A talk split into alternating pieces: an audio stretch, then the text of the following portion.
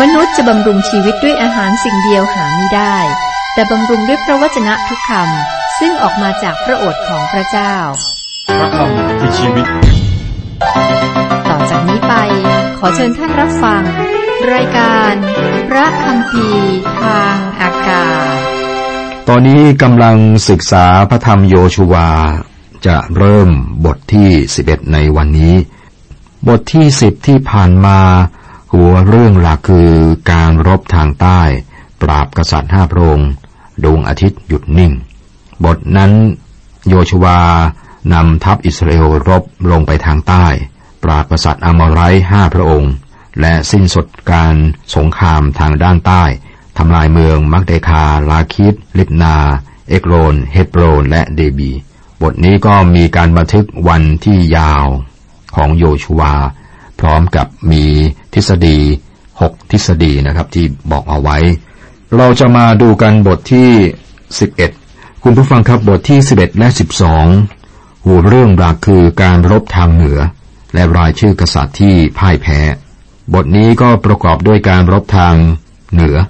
แล้วก็สรุปการเป็นผู้นำในการรบของโยชูวาครับ ข้อหนึ่งถึงข้อหกบอกว่า ครั้งนั้นเมื่อ ยาบินเจ้าเมืองฮาโซได้ยินข่าวนี้จึงใช้คนไปหาโยบับเจ้าเมืองมาโดน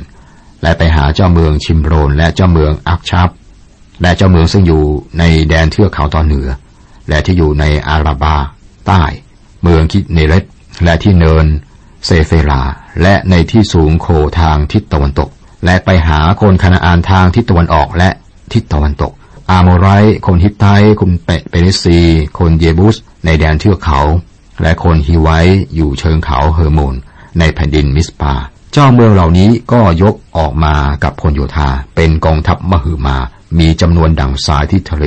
มีม้าและรถรบมากมาย เจ้าเมืองเหล่านี้ได้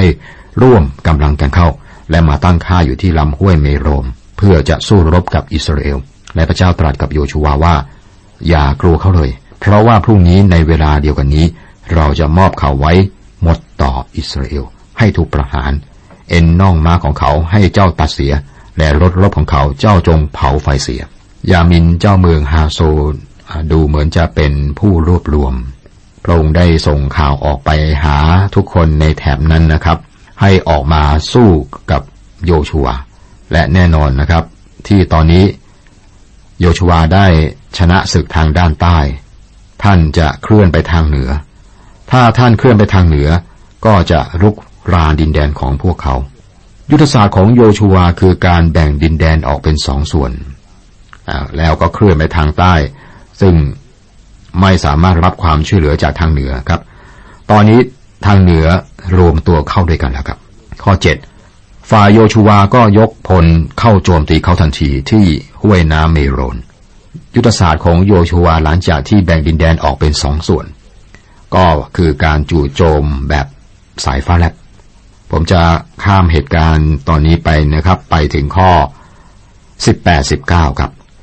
โยชูวาทำศึกสงครามกับเจ้าเมืองเหล่านี้อยู่เป็นเวลานาน ไม่มีสักเมืองหนึ่งที่กระทำสันติภาพกับอิสราเอล นอกจากคนฮีไวซึ่งเป็นชาวเมืองกิเบโอน เขาต้องทำศึกสงครามตีมาทั้งนั้นสองข้อนี้บอกให้ทราบนะครับ การรบครั้งนี้เป็นการรบที่ใช้เวลานานและก็ดุเดือด ในบทที่ 12 มีรายชื่อของกษัตริย์ ซึ่งคนอิสราเอลเอาชนะได้ เรื่องนี้ก็ไม่ค่อยน่าตื่นเต้น แต่ที่ประทับใจนะครับคือรายละเอียดที่พระเจ้าแห่งจักรวาลได้ให้ในเรื่องนี้ครับ เราคงคิดว่าพระเจ้าสนใจแต่เรื่องใหญ่ๆเท่านั้น อันที่จริงครับพระองค์สนใจในเรื่องเล็กน้อยในชีวิตของเราด้วย มีบทเรียนสำหรับเรา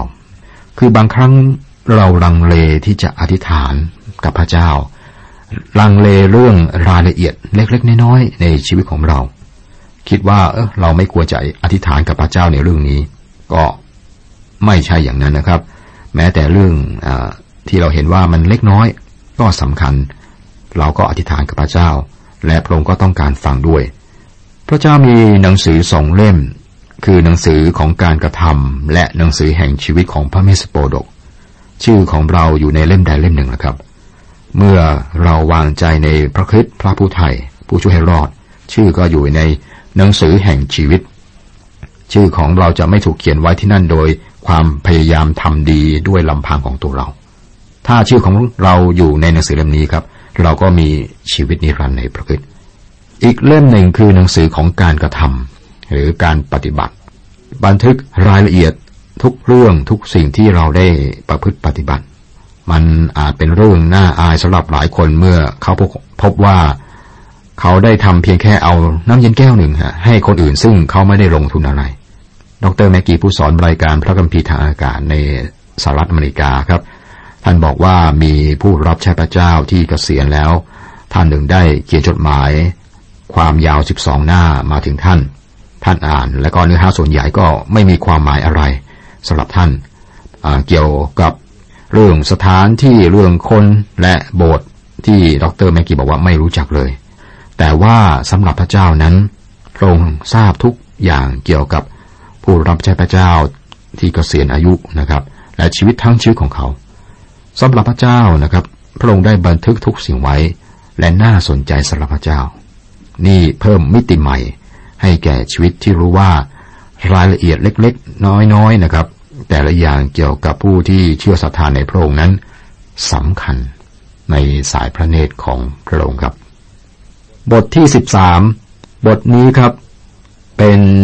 เรื่องเกี่ยวกับการยืนยันแผ่นดินแก่สองเผ่าครึ่ง นี่คือเรื่องหลักนะครับ การยืนยันแผ่นดินแก่สองเผ่าครึ่ง บทที่สิบสามเราดูที่ข้อหนึ่งครับ เมื่อโยชูวาชราลงมีอายุมากแล้ว พระเจ้าก็ตรัสกับท่านว่า เจ้าชราลงมีอายุมากแล้ว แต่แผ่นดินที่จะต้องยึดครองนั้นยังมีอีกมาก ก็เพิ่งจะผ่านครึ่งทางของหนังสือเล่มนี้ เราพบว่าโยชูราโยชูวานี่แก่แล้ว หนังสือเล่มนี้ ชื่อหนังสือโยชูวา พระธรรมโยชูวาครับ ศึกษามาถึงครึ่งทาง มาถึงครึ่งทางโยชูวาแก่แล้วนะครับ ท่านไม่สามารถนำ อิสราเอลต่อไปได้อีกนาน ท่านเป็นผู้นำที่พระเจ้าใช้เพื่อ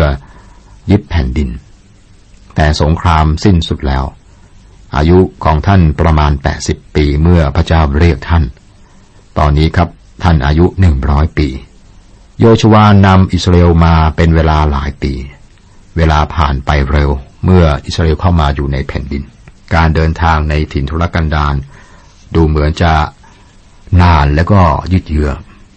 ขณะนี้คนอิสราเอลก็อยู่ในแผ่นดิน แห่งพันธสัญญาที่เป็นน้ำนมและน้ำพึ่งคือบริบูรณ์ สมบูรณ์ พวกเขาได้ครอบครองทรัพย์สมบัติ แล้วก็เวลามันผ่านไปเร็วนะครับ คุณผู้ฟังครับเรื่องนี้ก็เป็นบทเรียน ชีวิตจะผ่านไปเร็วสำหรับบางคน ถ้าเขาดำเนินชีวิตเพื่อพระเจ้า เวลานี้ผ่านไปเร็วเรื่อเกิน เมื่อเรารับใช้พระองค์อย่างเต็มที่ ดูจากภายนอกนะครับ อิสราเอลดูเหมือนจะไปได้ดี พวกเขาเข้าไปในแผ่นดินลุกเข้าไปใจกลางแผ่นดิน พิชิตศึกด้านใต้นะศึกด้านเหนือ แต่ว่าพระเจ้าเตือนกันว่ายังมีแผ่นดินอีกมากที่ต้องยึดครอง หลังจากการทำงานที่ยอดเยี่ยมแล้วเขาก็จะไม่มีวันทำงานจนหมดสิ้นได้ ในพระธรรมฟิลิปปีบทที่สามข้อสิบสองอาจารย์เปาโลได้บอกว่า ม่ใช่ว่าข้าพเจ้าได้แล้วหรือสำเร็จแล้ว แต่ข้าพเจ้ากำลังบางมันมุ่งไป เพื่อข้าพเจ้าจะได้ช่วยเอาไว้เป็นของตนอย่างที่พระเยซูคริสต์ได้ทรงช่วยข้าพเจ้าไว้เป็นของพระองค์แล้ว ในข้อหนึ่งนี้ พระเจ้าก็บอกโยชูวาว่าแผ่นดิน ซึ่งคนอิสราเอลเหยียบไป ก็จะเป็นของพวกเขา พวกเขาก็เหยียบย่ำไปทั้งหมด เราจะไม่ไม่มีวันครอบครองทรัพย์สมบัติฝ่ายจิตวิญญาณทั้งสิ้นของเราได้หมดนะครับ มีมากเราครอบครองยังไงก็ไม่หมด มีบางคนที่คิดว่าพวกเขาได้ทำหมดแล้ว พวกเขาไม่บักบันเพื่ออะไรนะครับ มีครับ ในพระธรรมฟิลิปปีบทที่สามข้อสิบสี่บอกว่ารางวัลซึ่งในพระเยซูคริสต์พระเจ้าได้ทรงเรียกจากเบื้องบนให้เราไปรับคำสั่งของโยชวาสิ้นสุดแล้ว ท่านไม่ได้เป็นแม่ทัพโยชวาอีก งานต่อไปของท่านคือการแบ่งแผ่นดิน และโดยเฉพาะอย่างยิ่งทำให้คำสัญญาของโมเสสสำหรับสองเผ่าครึ่งสำเร็จ ตั้งแต่ข้อสองมาจนถึงข้อหกนะครับ ข้อเจ็ดข้อแปดบัดนี้จงแบ่งแผ่นดินนี้ออกแก่คนเก้าเผ่ารวมกับคนมนัสเสครึ่งเผ่าด้วย ส่วนมนัสเสอีกครึ่งเผ่า เผ่ารูเบนและเผ่ากาดได้รับส่วนมรดกของเขา ซึ่งโมเสสได้มอบให้ทางฝากแม่น้ำจอแดนด้านตะวันออก ส่วนที่โมเสสผู้รับใช้ของพระเจ้ามอบให้เขาคือ ขณะนี้หน้าที่ของโยชูวา ไม่เพียงแต่รวมถึงการยึดแผ่นดิน ยังมีบทบาทด้านการแบ่งแผ่นดิน ให้กับเผ่าต่างๆ ของอิสราเอล ท่านแบ่งไม่เพียงแต่เฉพาะส่วนที่ได้ยึดครองนะครับ ในส่วนที่ยังยึดครองไม่ได้ท่านก็แบ่งไว้ลงหน้าด้วย บทที่สิบสี่หัวเรื่องหลัก คาเล็บได้เฮบรนเก้าเผ่าครึ่งจะได้รับมรดกโดยการจับฉลาก คาเล็บได้รับเมืองเฮบรนเป็นพิเศษ คาเล็บเกิดมาเป็นทาส ได้เป็นคนสอดแนม ไปพร้อมกับโยชวาและเพื่อนอีกแปดคน เมื่อครั้งที่โมเสสนำอิสราเอลออกมาจากการเป็นทาสแล้วก็อยู่ในถิ่นทุรกันดารนนะครับส่งคนสอนแนมสิบคนไป ก็มีคาเล็บคนหนึ่งนะครับ คาเล็บและโยชวานำรายงานที่ดีกลับมาครั้งแรก เมื่ออิสราเอลมาถึงคาเดตบาลาเนีย จากโยชวาบทที่ 14 ข้อ 11 คาเล็บยังแข็งแรงครับ เหมือนคนหนุ่ม ท่านมีหนึ่งความเชื่อในการลืมอดีตสองความเชื่อในการเผชิญความจริงสามความเชื่อในการเผชิญอนาคต ข้อหนึ่งข้อสองต่อไปนี้เป็นส่วนมรดกซึ่งประชาชนอิสราเอลได้รับในแผ่นดินคานาอัน ซึ่งเอเลอาซาบุรหิต และโยชูวาบุตรนูน และหัวหน้าตระกูลเผ่าโคอิสราเอลได้แจกจ่ายให้แก่เขา มรดกนี้เขาจับฉลากแบ่งกันในระหว่างคนเก้าเผ่าครึ่ง แผ่นดินตั้งแต่ดาถึงเบเอเชบาถูกแบ่งกันในระหว่างเผ่า เผ่า รูเบน กาดมนาเส ครึ่งเผ่ามนาเสนี่ครึ่งเผ่า อยู่ทางตะวันออกของแม่น้ำจอแดน เริ่มต้นในทางใต้แล้วก็ไปทางเหนือครับ มีเผ่าซีเมโอนยูดา เบนยามิน ดาน เอฟราฮิมมนาเสอิสสาคาร์ เศบูลุนนัฟทาลี อาเชอร์และดาน ข้ามไปข้อห้าครับ คนอิสราเอลได้กระทำตามที่พระเจ้าทรงบัญชาไว้กับโมเสสเขาแบ่งที่ดินกัน ข้อหกถึงข้อแปดขณะนั้น คนยูชวามาหาโยชวาอขออภัยครับ ขณะนั้นคนยูดามาหาโยชวา ณเมืองกิลาดและคาเล็บบุตร เยฟูเน ชาวตระกูลเคนัตได้กล่าวแก่ท่านว่าท่านทราบเรื่องซึ่งพระเจ้าตรัสกับโมเสสผู้รับใช้ของพระเจ้า ที่คาเดตบาลาเนียเกี่ยวกับท่านและข้าพเจ้าแล้ว เมื่อโมเสสผู้รับใช้ของพระเจ้าได้ ใช้ให้ข้าพเจ้าไปจากคาเดตบาราเนียเพื่อสอดแนมดูแผ่นดิน ข้าพเจ้ามีอายุ 40 ปี ข้าพเจ้าได้นำข่าวมาแจ้งแก่ท่านตามความคิดเห็นของข้าพเจ้า แต่ส่วนพี่น้องซึ่งขึ้นไปพร้อมกับข้าพเจ้าได้กระทำให้จิตใจของประชาชนกลัว แต่ข้าพเจ้าได้ติดตามพระเยโฮวาห์พระเจ้าของข้าพเจ้าอย่างสุดใจ คาลิบเป็นคนที่ ติดตามพระเยโฮวาห์พระเจ้าอย่างสุดใจ ถ้าเราต้องการสูตรสำหรับชีวิตยืนยาว และมีคุณภาพนะครับ นี่คือสูตรครับของคาเล็บติดตามพระเยโฮวาห์พระเจ้าอย่างสุดใจ ข้อสิบข้อสิบเอ็ดและบัดนี้ดูเถิด พระเจ้ายังทรงให้ข้าพเจ้ามีชีวิตอยู่ตลอดสี่สิบห้าปี ดังที่พระองค์ตรัส ตั้งแต่พระเจ้าตรัสแก่ เช่นนี้แก่โมเสส เมื่อคนอิสราเอลเดินทางอยู่ในถิ่นทุรกันดารและนี่เนี่ยวันนี้ข้าพเจ้ามีอายุ 85 ปีแล้ว ข้าพเจ้ายังมีกำลังแข็งแรง เช่นเดียวกับวันที่โมเสสใช้ให้ข้าพเจ้าไปกำลังของข้าพเจ้าในการทำศึกสงครามหรือออกไป และเข้ามาเดี๋ยวนี้ก็เป็นเหมือนครั้งนั้น คาเล็บอายุ 85 ปี 85 ปีลองนึกภาพดูนะครับ ท่านบอกว่าท่านสามารถพูดได้เลยว่ายังแข็งแรง เหมือนเมื่อวันที่โมเสสใช้ให้ไปคานาอันไปเป็นคนสอดแนม ระหว่างการเดินทางในถิ่นทุรกันดารคนรุ่นแรกนั้นนะครับ ได้ออกจากอียิปต์ตอนนี้ครับตายหมดแล้ว จะเหลือก็คาเล็บกับโยชูวาสองคนนี้อายุยืนครับทั้งสองคนและคนสอดแนมอีกสิบคนอ๋อครับ คนสอดแนมสิบคน รวมสองท่านนี้ก็เป็นสิบสอง ได้นำรายการรายงานเกี่ยวกับแผ่นดินคานาอันกลับมารายงานโมเสสคำถามคือว่าอิสราเอลจะยึดแผ่นดินนี้ได้หรือไม่ โยชูวาคาเล็บแน่ใจว่าโดยการช่วยเหลือจากพระเจ้า อิสราเอลมีชัยในการยึด ส่วนอีกสิบคนนะครับ ไปแผ่นดินเห็นคนใหญ่ที่เรียกว่าเป็นคนยักษ์ไม่เอาอยากจะกลับอียิปต์เขาต้องการกลับไปเป็นทาสไปทำงานที่ลานไปทำอิฐนะ เจอแส้ของในทาสมีโซ่ลามไว้แล้วก็คร่ำครวญเพราะงานหนัก องค์พระเยซูคริสต์ได้ให้บทเรียนกับเรากับบอกว่า ผู้ใดเอามือจับคันไถแล้วหันกลับเสีย ผู้นั้นก็ไม่สมควรกับแผ่นดินของพระเจ้า ลูกาบทที่9ข้อ62นะครับ พระเจ้าเรียกอิสราเอลให้เข้าไปในแผ่นดินคานาานและคาเล็บเชื่อว่าทำได้ คาเล็บทำให้คิดถึงอโดนิราม จัดสรร ซึ่งเป็นมิชชันนารีนะครับ คนนี้มีชื่อเสียงครับ อยู่ในพม่า 12 ปี โดยทำงานแล้วก็ไม่เกิดผลเลยครับ ไม่มีคนสนใจเรื่องข่าวประเสริฐ กรรมการส่งจัดสรรไป ไม่รู้เรื่องสภาพไม่รู้ว่าที่นั่นเป็นยังไงจัดสรรเป็นมิชชันนารีที่ยอดเยี่ยมเมื่อเวลาผ่านมา ดังนั้นพวกเขาเขียนจดหมายเพื่อเสนอให้ท่านเดินทางกลับ พวกเขาถามว่า แนวโน้มในพม่าเมื่อแต่เรื่องนี้เกิดหลายปีแล้วนะครับ ไม่ใช่สมัยนี้เป็นอย่างไร ท่านบอกว่าอนาคตสดใสเท่ากับพระสัญญาของพระเจ้า ความมั่นใจในพระเจ้าของจัสันเป็นเหตุที่ทำให้ท่านอยู่ในถิ่นที่ลำบากมากนะในการทำงานตอนที่อยู่ในพมา่า แม้จะลำบากมากแล้วก็ใช้เวลานานนะเกิดก่อนที่จะเกิดการฟื้นฟูด้านจิตวิญญาณ แต่สุดที่สุดมันก็เกิดผลนะครับ จะสันได้ใช้เวลาโดยความเชื่อในพระเจ้า กลับมาที่เรานะครับ เราได้รับพระพรฝ่ายวิญญาณ ทั้งสิ้นที่พระเจ้ามีไว้ได้รับหรือไม่ครับ นี่คือคำถามคาเล็บเมื่ออยู่ในถิ่นทุรกันดารเป็นเวลา 40 ปี ท่านได้รับพระพรฝ่ายวิญญาณนานาประการ ซึ่งเป็นของท่านในพระคิดและเชื่อว่าคาเล็บเชื่อในพระเจ้าท่านเป็นบุรุษแห่งความเชื่อ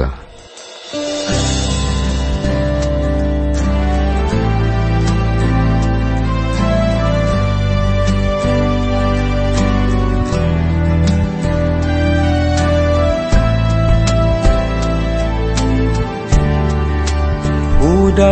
เหมือนพระองค์ผู้วางดวงดาวบนฟ้าฟ้า ผู้ทรงยับยั้งคลื่นลม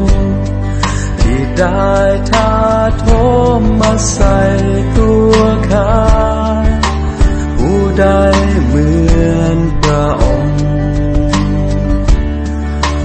ทรงน้ำไออุ่นยามเช้า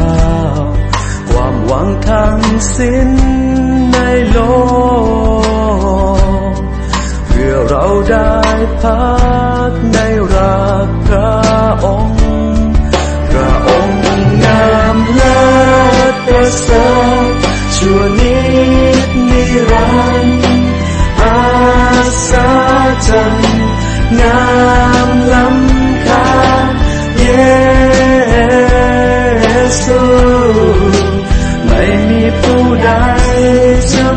อนพระองค์ องค์พระเยซู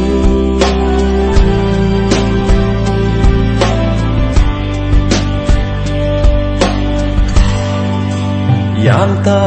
วันลับฟ้า ส่งให้เสียงเพลงยินดียามรุ่งเช้าของวัน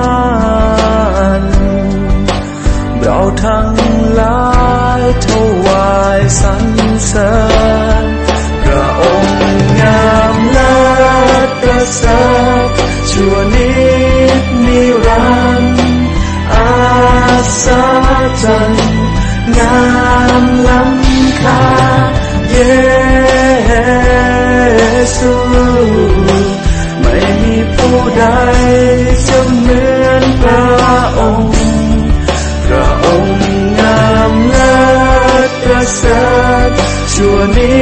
ดนิรันดร์อาสาจันงามล้ำค่าเยซูไม่มีผู้ใดจะเหมือนเรา